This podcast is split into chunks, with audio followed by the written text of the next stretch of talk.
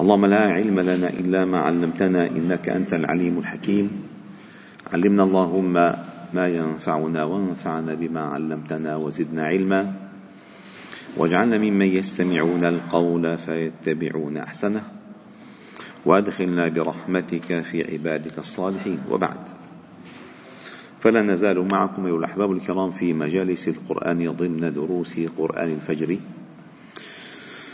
وقد وصلنا إلى آخر مقطع من أول السورة في هذه السورة المباركة سورة آل عمران. وهو قوله تعالى قل إن كنتم تحبون الله فاتبعوني يحببكم الله ويغفر لكم ذنوبكم. هذه الآية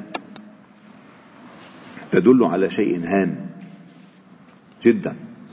أولا أن المحبة المحبة بالأصل يستطيع أن يدعيها أي إنسان لأي إنسان. لذلك كان ذنون المصري رحمه الله تعالى ومن كبار الصالحين عندما كانوا في مجلسه وأثاروا قضية المحبة محبة الله فنهاهم نهاهم عن ذلك. قال لا تبحثوها حتى لا يدعيها من ليس به لها أهل. دعوها بالقلب. ليش؟ الادعاء سهل. سهل أن تقول أنا أحب الله أنا أحب الرسول أنا أحب فلان. أنا سهل. والحقيقة المحبة حقيقة المحبة هي بالآثار. التي تظهر على المحب. لذلك قال أحد الشعراء دلائل الحب لا تخفى على أحد. كحامل المسك لا يخفى إذا عبق. دلائل الحب لا تخفى على أحد. كحامل المسك لا يخفى. ما فيك؟ حط ريحه ما بتشم؟ بيكون معك كورونا مثلا. بس بدك تشم. ينبغي أن ترى آثار المحبة. ترى. فلذلك الآية قل إن كنتم تحبون الله. محبة الله يدل على أن كل ما جاء من عند الله محبوب. كل ما جاء من عند الله ينبغي أن يكون محبوبا. إذا الإنسان واحد بتحبه بعت لك كلينكس ها؟ بشوف بعت لي. صحيح ولا لا؟ هذا المحبة. فكل ما من عند الله محبوب. الأصل. فإذا كان الرسول من عند الله هو رسول. يعني أعظم صفة للأنبياء أنهم رسل ورسل بينهم وبين الخلق. ومعنى الرسول يعني يحملون رسالة. وهذه الرسالة فيها مضامين. وهذه المضامين الذي حدها الله. الله. وما على الرسول إلا البلاغ أو مع الرسول إلا البلاغ. فالرسول يبلغ طيب من عند الله تحبون الله؟ الأصل أن تتبعوني. لأن هذا من عند الله وهذا ما جئتكم به من عند الله. إلا إذا كانت المحبة عندكم ادعاء أو دعوى وليست حقيقة. فهذه الآية تدل قل إن كنتم تحبون الله فاتبعوني يحببكم الله ويغفر لكم ذنوبكم. وهذه المحبة التي تأتي من عند الله للعبد. فعلا فعلا ليس بعدها منزلة. ليس بعدها منزلة. لأن الله يقول في كتابه إن الذين آمنوا وعملوا الصالحات سيجعل لهم الرحمن ودا. شو بده؟ صور الله سبحانه وتعالى يحبك يحبك لمر لمرحلة المودة. ود أعلى مقامات الحب المودة. وقال ومن يرتدد ومن يرتد منكم عن دينه فسوف يأتي الله بقوم يحبهم ويحبونه. يحبهم ويحبونه. فإذا انطلقت المحبة بداية من الله وهي كذلك. فالعبد المحبوب في خير عظيم. وورد في الحديث الصحيح أن الله تعالى إذا أحب فلانا نادى يا جبريل إني أحب فلانا فأحبه. فيحبه جبريل فيحبه جبريل. فينادي جبريل في الملائكة أن الله يحب فلانا فأحبوه تحبه الملائكة. فتنادي الملائكة في أهل السماوات أن الله يحب فلانا فأحبوه فيحبه أهل السماوات. فيحبه الله وجبريل والملائكة وأهل السماوات ويوضع له القبول في الأرض. قبول في الأرض.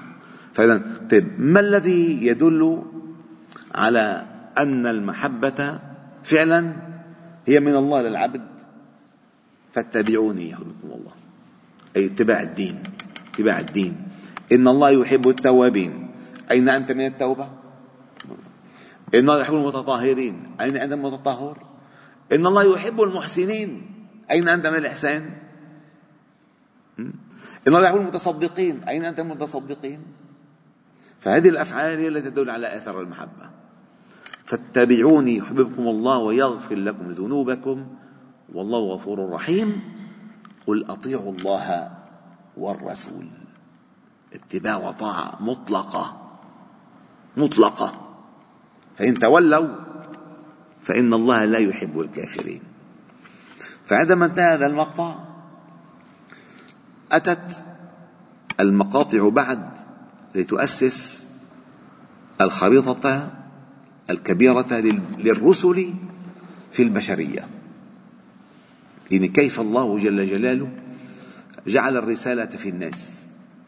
فقال تعالى إن الله اصطفى آدم ونوحا وآل إبراهيم وآل عمران على العالمين ذرية بعضها من بعض.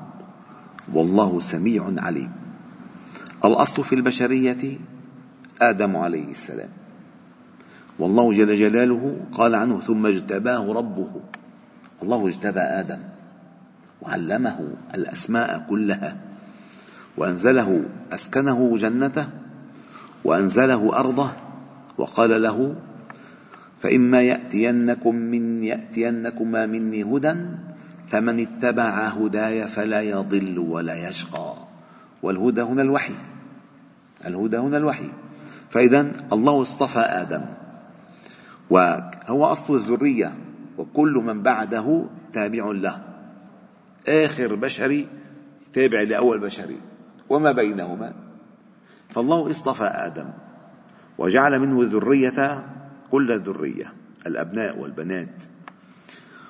ونوحا نوحا جعله الله تعالى كما قال في سورة الأنعام كما أنشأكم من ذرية قوم آخرين.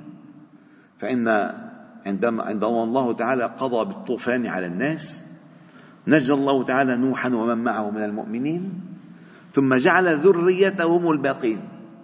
وجعلنا ذريته هم الباقين. وانتفى من كان قبل خلص هذه الذرية بدأ كأن البشرية بدأت من جديد مع نوح عليه السلام. فتقدم العهد. مع نوح عليه السلام فيما أمر الناس بعبادته. تقادم العهد فبدأت الرسل تتوالى. فكان المجدد الملة إبراهيم عليه السلام. مجدد الملة إبراهيم عليه السلام والتي أتى من أصله فرع أنبياء بني إسرائيل من إسحاق وفرع النبوة من إسماعيل عليه السلام. هكذا توزعت الأدوار. فقال وآل إبراهيم وآل عمران على العالمين. لأن آل عمران ليسوا بكثرة بالنسبة لإبراهيم عليه السلام. ولكن قصة آل عمران التي هذه السورة اسمها سورة آل عمران. مع أن إبراهيم أهم من آل عمران. ونوع أهم من من آل عمران ولكن لأن القضية في محاججة النصارى. ومحاججة النصارى هي في طبيعة المسيح. في طبيعة المسيح. من هو المسيح؟ فإذا عندما ترى هذه الآيات التي تأتي تتوالى آية وراء أخرى. ذرية بعضهم من بعض. والله سميع عليم. إذ قالت امرأة عمران ربي إني نذرت لك ما في بطني محررة كانت من عادة بني إسرائيل في الصالحين منهم أنهم إذا ثبتت ثبت الحمل عند امرأة منهم نذرته لبيت المقدس أن يكون خادما لبيت المقدس خادم. على أساس أن يكون ذكرا. فوقع الحمل فامرأة عمران لصلاحها نذرته كله محررا خالصا لله. نذرت لك ما في بطني محررا فتقبل مني. إنك أنت السميع العليم. فلما وضعتها قالت ربي إني وضعتها أنثى وكيف انزرها لك؟ وتخدم بيت المقدس وهي أنثى وهذا ليس كان معهودا في بني إسرائيل. أن يخدم بيت المقدس الأنثى. وإني وضعتها أنثى. والله أعلم بما وضعت في قراءة. ووضعت. الله أعلم. وليس الذكر كالأنثى. ولكن كل التفاصيل حتى ندرك البشرية لعيسى بن مريم. البشرية. لأن هؤلاء أهم شيء بيقول لك إنه ابن إله. لك شوف القضية كيف أتت. من آل عمران. امرأة عمران حملت. فوضعت مريم.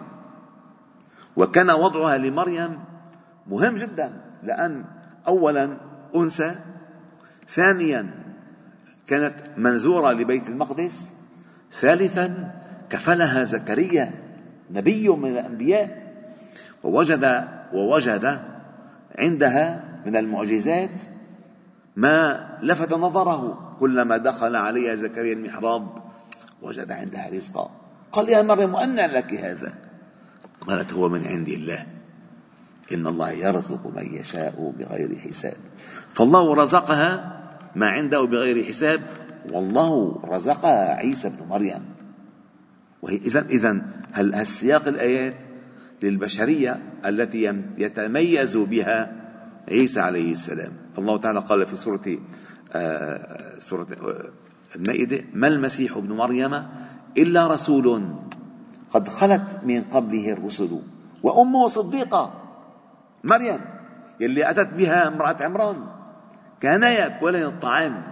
فلما مريم طلبت الطعام مشان تأكل.